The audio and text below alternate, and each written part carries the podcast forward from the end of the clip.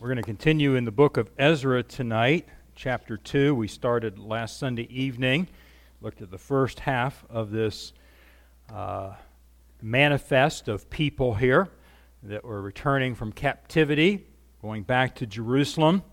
How excited they must have been as they were organizing themselves and preparing for that return and all they anticipated once they got there. Now they're going back, they've got a lot of work ahead of themselves, and it wasn't going to be an easy journey either. It wasn't like they could just hop on the next connecting flight and land in Tel Aviv and then take an Uber over to Jerusalem. You know, I think most of us understand that it was very different back then, but journeys like this and things like this would be a year out planning before they'd even set off in some cases because of the preparations and the putting together of resources and, you know, do we have everything we need? Now, obviously, this is a very lengthy chapter, and not to suggest that any of the words in the Scripture are unimportant, but we're just going to read the last few verses of the chapter, though I'm going to be speaking from beginning at verse 59 to the end of the chapter, kind of like the second half. But I'm going to begin reading at verse 68 to the end. And it says, "And some of the chief of the fathers, when they came to the house of the Lord, which is at Jerusalem, offered freely for the house of God to set it up in his place. They gave after their ability unto the treasure of the work 361,000 drams of gold, 5,000 pounds of silver, and 100 priest garments. So the priests and the Levites and some of the people and the singers and the porters and the Nethinims dwelt in the cities, and all Israel in their cities." Of course, this is a synopsis of the entire group coming and setting up, and then it's really going to, when we get to chapter 3, then it's going to go back and start dicing this up and talking about, okay, what did that look like when they got there and began to build the temple and all the other things that were involved in that. But we've been focusing on this list, this manifest here, and the people that are returning, realizing it's time to turn back, to go to the place where God wants us. Now, we know that the reason they're not there is because they weren't faithful when they were there. They had turned from faithful worship of Jehovah God. They had begun to be very idolatrous. They had begun to neglect the work of the ministry of the worship of God. And so as chastisement, as a learning experience, as well as, and this is out of love. God chastens his children in love, right? But they weren't appreciating what they had, so God took it away from them. So for 70 years, and for many people, when they left, they never saw it again because they would have died in captivity. There were others that lived on, as we read, that were there, went to captivity, came back, and very emotional experience for them. We're trying to take some lessons from these groups, if you would, that are here. There was a geography teacher in a middle school here in the United States that was going through the different countries, different regions of the world, and, you know, trying to see if her students were getting a grasp on how to identify different things from different countries. And so she put up on her big screen in the front of her classroom 3 pictures: a gorilla, a bullfrog, and an alligator. And then she asked her students to see if they could identify what these 3 animals had in common.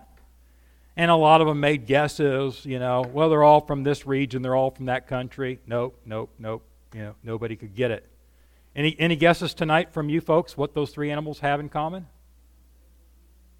What? That's pretty good. You're actually close. Let me throw another animal in, which is what she did. She put up a picture of a llama. What were you going to say? No. They all have not only double letters, but double L's. Okay? Had nothing to do with the fact of what, you know, you're in a geography class, right? So you're thinking, what region, you know, or, are they from a country, region, that sort of thing, or are they around a certain forest or whatever like that. So it was sort of a trick on her part.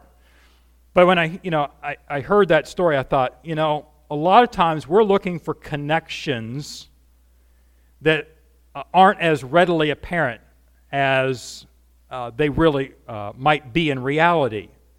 In other words, when we get around other human beings, we typically ask questions, and what we're doing is we're trying to find common ground. We may not be consciously thinking through what we're doing, So where'd you grow up, right? And then, you find out, I'm from Cellarville, Pennsylvania. Get out! My dad grew up there. And then on it goes, right? That sort of thing happens from time to time. And we had a gentleman here for many years, Harry Murphy. Some of you remember Harry Murphy. And he was a salesman for Nabisco. And we have visitors all the time. And he was from Virginia and then lived down here, but it seemed like he could find some common ground, with almost anyone. Brother Kruger's kind of that way too. He'll ask me about someone. He's like, "Yeah, I think that my daughter's professor in college is pastor's best friend. Used to live next door to me, But and isn't it fun to look for connections like that, looking for common ground? And I've often commented, Becky and I will talk about this as we've seen the church start from just a handful of people and grow to where we are now, and different people that have been with us. Some have gone on to glory. Some have moved to be near relatives, and, different stories. And a lot of times you look around and it's like, what do we really have in common with one another, right? It seems like we all have such varied interests and pastimes and so forth like that. But what's always precious is where the commonality really matters in Christ. That's where it is. And so when it comes to identifying people, sometimes there is a great deal of dissimilarity.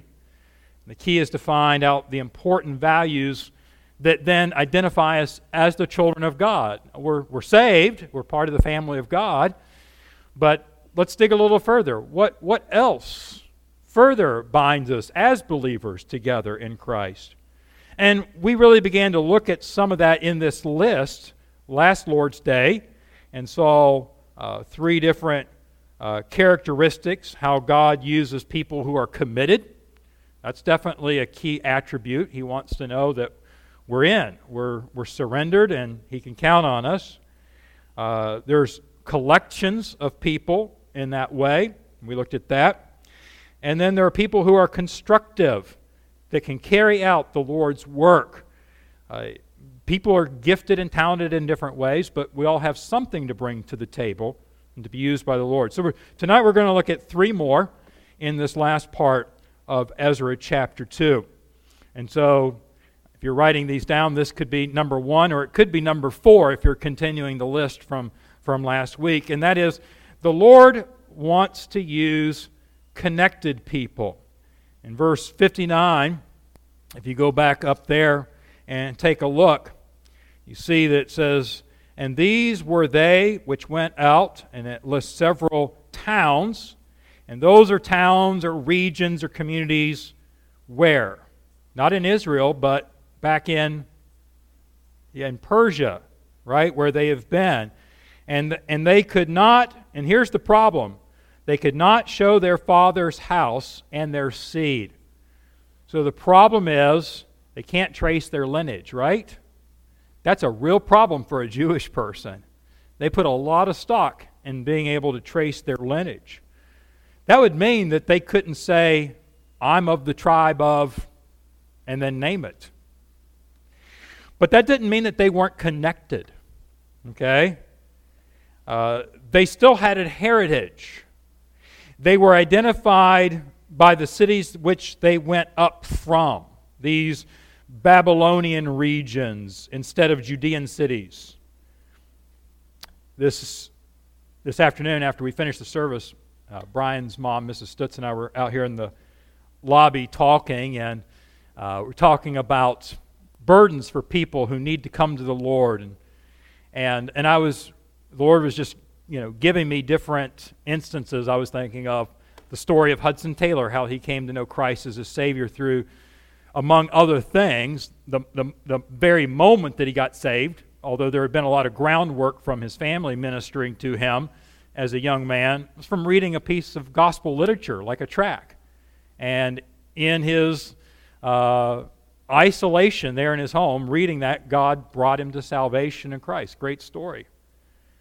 But then I went on to tell sort of a synopsis of Stephen Balkenley's testimony. And Stephen, I'll never forget. In fact, I even went back and looked. I remember it was a Saturday, May 28th, 2016, coming up on 5 years. That's hard to believe, isn't it, Stephen? In some ways, it's 5 years. Stopped at his house. The Lord said, go see. I felt impressed upon my heart to go see Stephen, right? And went there, and you keep the long story a little shorter, which you can hear his testimony. It's still on our YouTube church channel, and it's great if you've never heard his testimony. But he pulls out a piece of paper and starts reading it, and all of a sudden I realize he's sharing his personal testimony. He's this man that we've been praying for his salvation for several years. He went off all by himself and got saved. How dare he do it that way, right? Yeah. But praise the Lord, that's right, and so excited. And, you know, special to be able to say, you know, May 28th, that's your born-again birthday, brother. And some of us can do that. I cannot do that. I cannot tell you on such and such a calendar date, that is when I got saved. But I remember that there was that day. I remember really like it was yesterday, the Lord getting a hold of my heart, the Spirit smiting me, a tender Christian man helping me come to Christ as my Savior. Much like Ananias was there for the Apostle Paul in his infancy as a spiritual babe. And what a blessing those are. Now, you know, we don't need to feel like we lose some connection. Oh, I can't trace my spiritual lineage because I don't know my born-again birthday. No matter. Just like these people were no less Israelites, no less the chosen people of God, just because they couldn't pull up their family tree. So we're still included in the family of God if we've been saved by the blood of Jesus Christ. The Bible actually tells us that in Romans 9:6 that not all Israel are of Israel. You know, you can be from, genetically speaking, Israel, which was the spiritualized name of Jacob, of course. And that's where Israel gets its name, from the third of the patriarchs, Abraham, Isaac, Jacob, but Israel. And so you might be able to say, oh yeah, this is how I can trace myself all the way back to Jacob, and then therefore to Isaac and Abraham. If you can get that far, you know what tribe you're in, you know you're of a child of Israel. You could do that, and Paul says, but you still may not really be of Israel. Why? Because he is not a Jew that is just one outwardly, but inwardly. And he's not talking about, you know, doing a 23andMe chromosome check like they do these days and say, oh, we can see that you're, you know, so much Ukrainian, so much Spanish, so much Irish, that sort of thing. That's not what he means by one inwardly. What does he mean by inwardly? Yeah, in the heart, right. I mean, do you love Jehovah God? And as Rick mentioned the testimony time, there were people that were proselytized like Rahab, right? Like Ruth. And wow, they were very Jewish in the way that it really mattered, even though they had previously been something else. On the other hand, there might have been some people that were brought up by Jewish dad, Jewish mom, could trace their lineage, and really their heart was nowhere close to having the covenant that God had placed in their heart, which really mattered. So, can you explain to someone else how you came to be a Christian? That's part of what we do when we ask people, hey, you know, you want to become part of the family of Anchor Baptist Church? Wonderful. Really, what we want to know is, how did you become part of Christ Church? How did you first enter the body of Christ? So that means tell us your salvation story. Tell us, and there's certain things, you know, that the Bible says ought to be in that ingredients. You know, I mean, if you're making chocolate chip cookies, you expect there to be chocolate chips in it, right? You know, and if you're me, you're looking for pecans too. But you know, we can argue that one. I understand. You can be wrong and I can be right. That's fine. But what we're saying is, if you make up cookies and there's not a chocolate chip in it, then you're probably not going to call it a chocolate chip cookie unless you want to be looked at strange, right? Well, there's certain things that are going to be present in a Christian. One of those things is repentance of your sin, right? You got to be saved. You got to know what you need to be saved from. You know, I got a big problem in my life. Can't fix it on my own. And it's not just a matter of trying to help God out and fixing the problem. It's by grace alone, through faith alone, right? Ephesians 2:8-9. So a good salvation, a proper salvation event in your life is going to have the ingredient of trusting completely in the finished work of Jesus Christ. Plus nothing, not in your works. If you're still holding on to, well, I'm still trying to do the best I can. Hopefully I'll get in heaven someday. No, you know, you just dumped the wrong thing into the cookie mix right there. And now it's something different than being a Christian, we would say. So the fundamental qualification to be involved in the work and worship of God is just to simply, truly be part of the family of God. I mean, it's really quite that simple. You don't have to go through a lot of coursework and say, are you saved? Are you a child of God? Then praise God. You can be involved in the worship of God. Now, I'm not suggesting that you've got to show papers, you know, credentials. It's really unlikely that the Jews had certificates that they could show, at least these that we're looking at. And no church can declare that you are a Christian. I can't say, oh yes, Brother Ralph there, he is a Christian. I might say, well, based on what I see of his life and his profession, I believe him to be a Christian.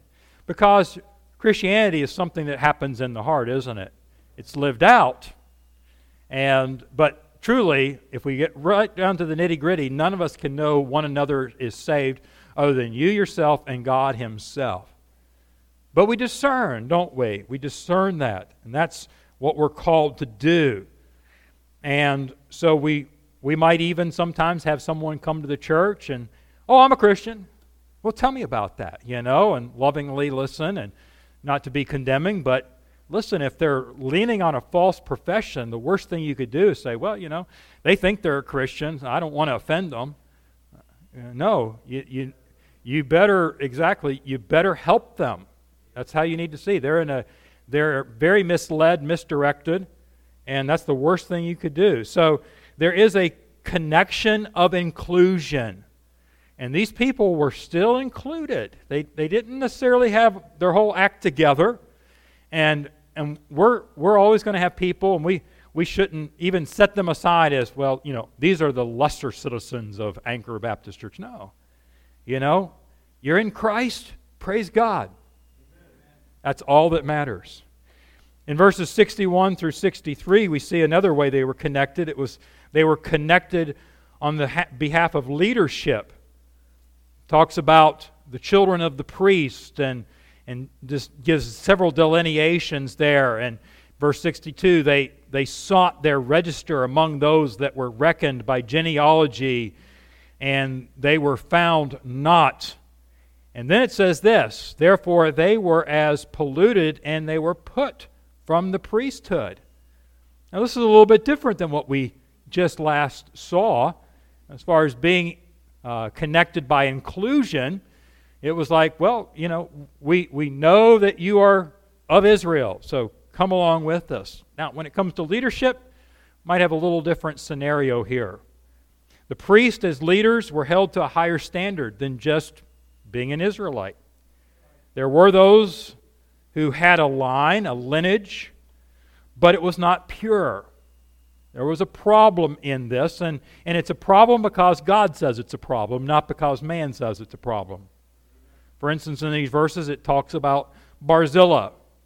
Barzilla was a Gentile from Gilead, and some of the priestly line had married his daughters, and then they had forsaken their spiritual lineage.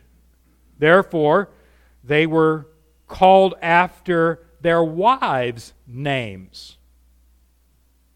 Now, the other thing that's mentioned in these verses is the idea of the Urim and Thummim at the end of verse 63. Now, without going into a deep study of this, which would be somewhat pointless and fruitless because there's a lot of speculation, and be very careful if you start studying and researching stuff on the internet, and people get into this superpowered Urim and Thummim, and is it secretly hiding around somewhere, and do the Jews have this stowed away somewhere? And but yet it was a part of the priestly uniform and usage.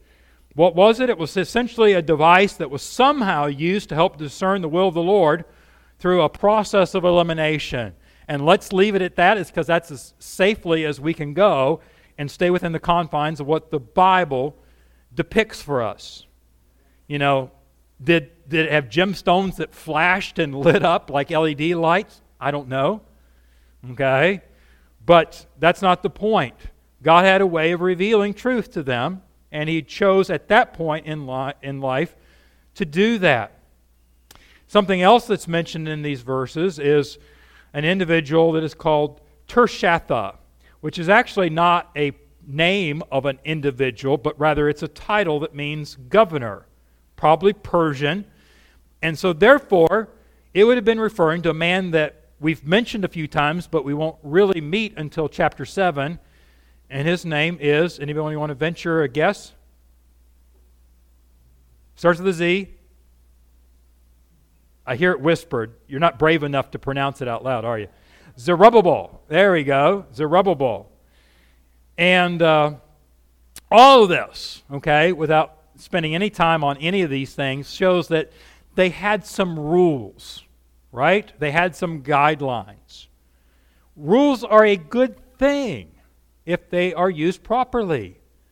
Guidelines are good. If you take away all guidelines and rules, you know what you have? You have anarchy. You have danger. You have catastrophe. And so nobody really doesn't want rules. They may say, we don't want rules. What they really mean is they want their own rules, right? Let me set up rules.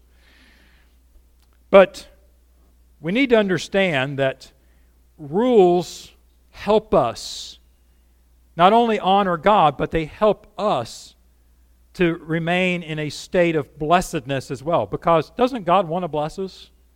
Aren't His plans for us plans of peace? They are, the Bible tells us. Sometimes guidelines are put upon us and we struggle, and we might even secretly sneak around. Remember a husband who was telling his wife that he was being very faithful to the diet that she was trying to keep him on. She's like, honey, you need to really stick to this diet. And he was claiming, I have maintained this diet very faithfully for 30 days. She's like, I'm having a hard time believing that. And then finally God got a hold of his heart, and He said, well, she didn't ask me about the evenings, okay? Commitment without consistency is really not commitment, is it?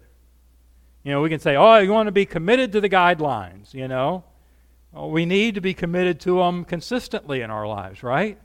We need to go to God's Word and say, how does this book guide me in my honoring of the Lord? So when it comes to leadership and the connectivity for leadership, we have something. Even today, we're not without leadership. The church has leadership. We have the pastoral epistles that help give us that and shows the Lord gave to us deacons to help serve, pastors, elders to help teach and to administrate things, or qualifications for those leadership positions. They're set by God. They're not set by us. It always is interesting to me how that as time goes by, man continues to keep pushing his nose up against the windows of those guidelines that seem to be pretty clear from God's Word, and wants to reevaluate them. And does God's Word really mean what it says there? You know, why not just take God's Word at face value for what it says and realize that He's, you know, but nobody said, but that excludes some people. Well, look at what happens here. There are some priests that were excluded. Was that to make them feel badly? No. It just, God says, for this particular role of leadership, I've got some very definitive things. And not everybody can be a leader anyway, right? You know, if you have 7 million people, you don't want 7 million leaders. That would be a disaster, wouldn't it? And so, in the modern age, in the church, we have questions that we go through when it comes to, you know, having someone serve as a pastor here or as a deacon here. You know, what is your spiritual track record? The Bible talks about, you know, a person being blameless. Doesn't mean you're faultless, that you've never sinned. There would be no leadership at all in the church if that was the case. But can anybody put their hands on some handle that would cause a disruption of your reputation? How faithful are you in your personal life? What's your marriage like? You know, there needs to be consistency in that connection of leadership. We don't have Urim and Thummim today, so we should err on the side of conservatism. You know, we can't say, okay, God, should this be an exception? Should that be? And wait for the stones to flash or whatever they did. No. What do? We go through the principles of God's Word and says, Lord, what principles did you set down? And what kind of connected leadership do we need to have? And God has really blessed us here at Anchor Baptist Church over the years. Very thankful for the godly people, the men that have served, and I'm thankful for our ladies that have served in the roles that God has established for them to serve in as well. Secondly, the Lord wants a counted people, or we would say number 5 in the overall list. And this starts at verse 64. Now, if you tallied all the numbers from all the way back to verse 3, all the way through verse 60, you would come up short when you look at the total numbers that are given to us. Now, there are names, and I mentioned this last week, in Nehemiah chapter 2, because there's some overlap between the book of Ezra and the book of Nehemiah, right? Ezra is going back to rebuild the temple. Nehemiah is going back to rebuild the what? The walls. But as far as the manifest of names, there's some inclusion in both books, and there's some names that are mentioned in one and not the other, and vice versa as well. So when you add up the number that are missing to each other's list and then tally it up, guess what? You get the same number. Shouldn't be a big surprise. God's Word is true. It always holds up to the scrutiny of man's criticism. The grand total includes all Israelites, 10,777 that were not part of the southern kingdom, 7,337 servants, and a total of 49, and there were 42,360 of the other southern kingdom. You add it all up and you get 49,727 is what you get. And they even counted their livestock, which is 8,136 head. So there's this tallying going on. Now, this doesn't mean that it's spiritual to inventory, you know, and to take a head count necessarily. But even though they were conscientious in their reckoning, the names left off of each book list indicate that inability of man to scrutinize other men perfectly. You know, Ezra in his humanity couldn't get it exactly right. Nehemiah couldn't get, you know, certain things fell through the cracks. But God, in the inspiration of the Word of God and the canonization of Scripture, He brought it together. That's what it says to me when I see something like that. And I look at it and say, you know what? I know I'm the pastor. I know we have godly deacons. We've got other wise people in the church. There's things that are going to slip by me, but God might bring it to someone else's attention. And that's why the Bible says, in the multitude of counselors, there's what? There's safety. There's wisdom. That's right. And so we can learn a lot from the counting of people. Why do you count? Is it simply to impress someone? Look at the number of people that are going back. Wow, nearly 50,000 people. Is it to keep track?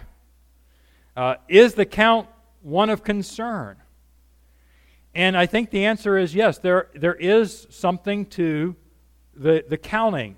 For instance, in the New Testament, God tells us in 1 Timothy 2:4 that Christ will have all men, and we could say not a number there, but at least a percentage, 100%.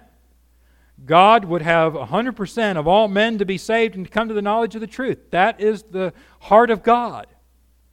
In 2 Peter 3:9, the Lord is not willing that any should perish. He wants zero to be in hell, but that all, 100%, should come to repentance. So there's even lessons from the counting of people. It is a blessing. Now, we don't want to ever tabulate at Anchor Baptist Church and say, we've had 12 people receive the Lord as their Savior this week, and call up another church. How many have you gotten saved, right? How many baptisms have you done? That would not be the right spirit, would it? But if we can look back at the end of the year like we often do, we sort of do it in January and say, praise God, we saw 4 people that made genuine professions of faith in Christ and followed the Lord in believers' baptism. That's 4 more that are out from underneath the bondage of Satan and into the arms of Jesus Christ and in the fold of the Good Shepherd. Amen. That's exciting. And Jesus keeps track of his sheep, doesn't he? And so we should rejoice in that as like sheep. Thirdly, number 6, the Lord wants a contributing people. This kind of follows up nicely with what we were looking at this morning on the topic of bringing an offering, because here at the end where we read, that's exactly what they're doing in verses 68 through 70. It takes people for giving to take place. Now, theoretically, God could just drop bundles of provisions from the clouds, couldn't he? I mean, he can do that. So God is sovereignly choosing to use us. And that tells me he knows that we need to be in that process. It's not necessarily that he needs us, because he can accomplish it any way he chooses. But we need to be in that process. So it says in verse 68 of Ezra 2, when they came, and in verse 69, they gave. They got there and they said, okay, well, I guess the first thing we need to do, we've got certain resources, surplus. We need to get it out there into a common area so that we can begin to do what? The work of God. Why we came here in the first place. It's going to take funding to build this temple. But then it goes on and it gives us several different phrases that talk about how they contributed, how they gave this offering. For instance, notice the phrase that it says, they came to the house of the Lord. Wait a minute. I thought the reason they're coming here was because there was no house of the Lord. What happened to the house of the Lord? Anybody remember? It was what? It was destroyed. Remember who? Nebuchadnezzar, that's right. Nebuchadnezzar and his armies destroyed it. So as they're standing there, and Ezra writes, they came to the house of the Lord, what he really means is what? They came to the place where the house of the Lord had been, and also, what? Where it's going to be, right? And so that's what they're really focusing on now, is where it's going to be. So we could say that as they're giving, they are contributing expectantly, right? This is part of faith. It was not there yet, but they are already talking like it's there. They were giving for that to come. It was a project of vision. We do that all the time, folks, right? We give for a mission project, and you know it might be to help out. We gave to build this building. This is part of the ministry of the gospel in this vicinity. And so there is an expectation. Secondly, they contributed spontaneously. Notice it says in verse 68, they offered it how? Freely. It was not reluctantly. They did not do it regrettably, wishing that they could hold on to their donation. I think these were like the Macedonians that we talked about this morning, right? They had already first given themselves. They had all that time where they're walking across the desert back to this place to realize, hey, when we get there, I have some wonderful things that the Lord has blessed me with that I'm going to be able to give and have part and parcel in the ministry of the temple. And so they gave in a spontaneous way. They also contributed independently. Notice it says that they gave after their ability. Don't ever tie up your decision on what to give based on see what I'm doing, right? What are they doing, right? Don't even let your right hand know what your left hand is doing, right? But we shouldn't estimate our value of obedience to God based on comparing ourselves to the activity of another Christian. Now, there are certain things that are across the board right for every believer to be doing, and we should rightly be exhorted if we are neglecting something like that. When it comes to those decisive things about amounts or ways where we say, in principle, I know I'm supposed to give, but personally, I know it comes down to something that between me and the Lord. And so we need to have a faith basis of being independent in that and being very comfortable at a place in I'm doing what God would have me to do. Fourthly, we need to contribute abundantly. That's what they did. These people were obviously serious about what God was doing.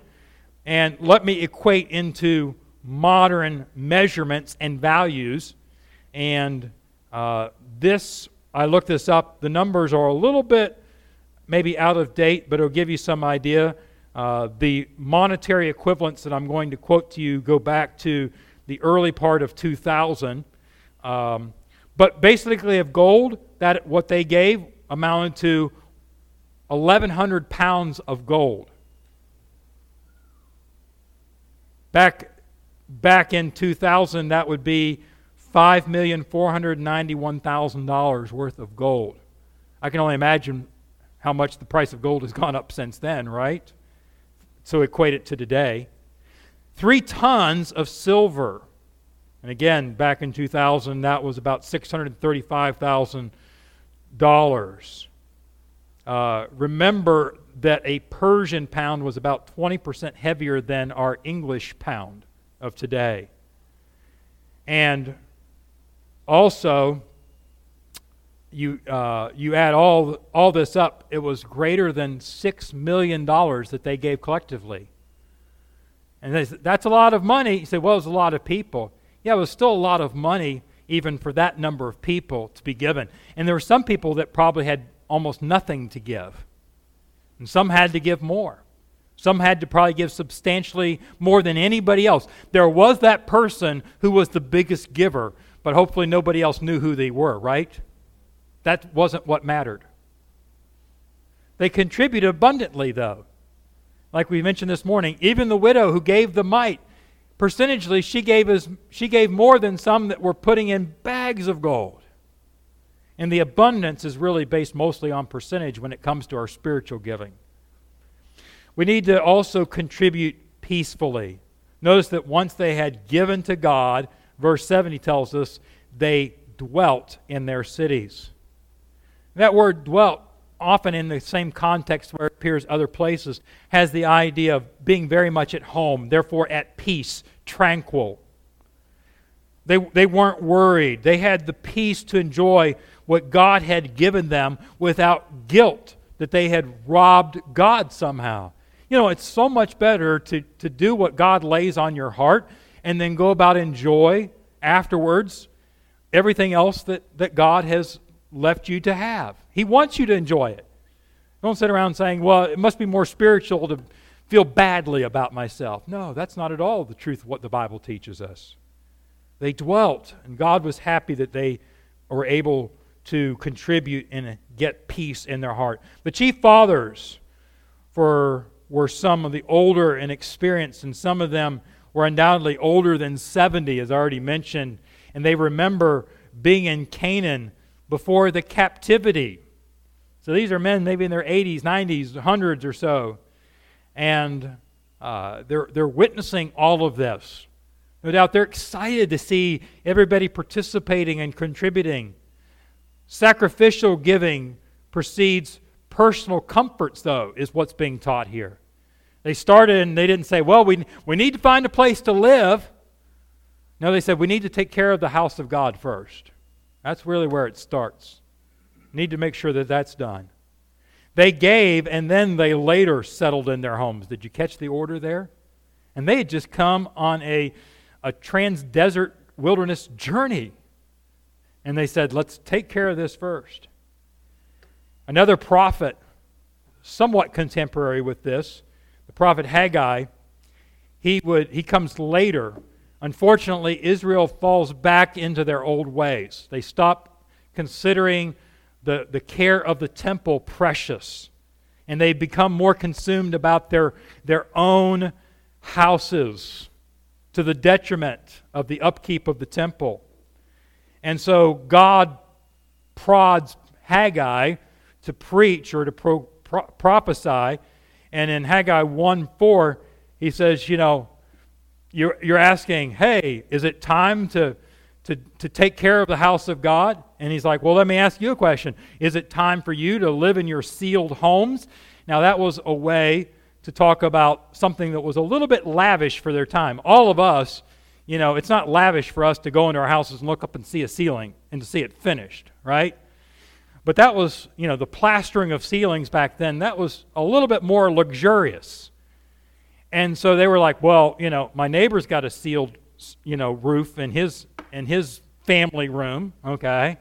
So I need a sealed ceiling in my family room as well, and you know, but we need to give, and the house of the Lord is in disrepair, and, you know, this is going on. It's like, well, if I have any money left over after I finish this home improvement project, then we'll do it. That's what Haggai was getting on them, and what God was saying was a problem. There's nothing wrong with us taking care of our homes. Nothing wrong for us enjoying our homes.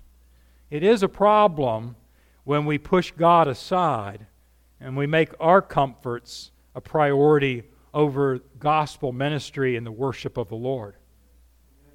I think it's interesting that Solomon himself, in his wisdom, completed the temple first before building his own house.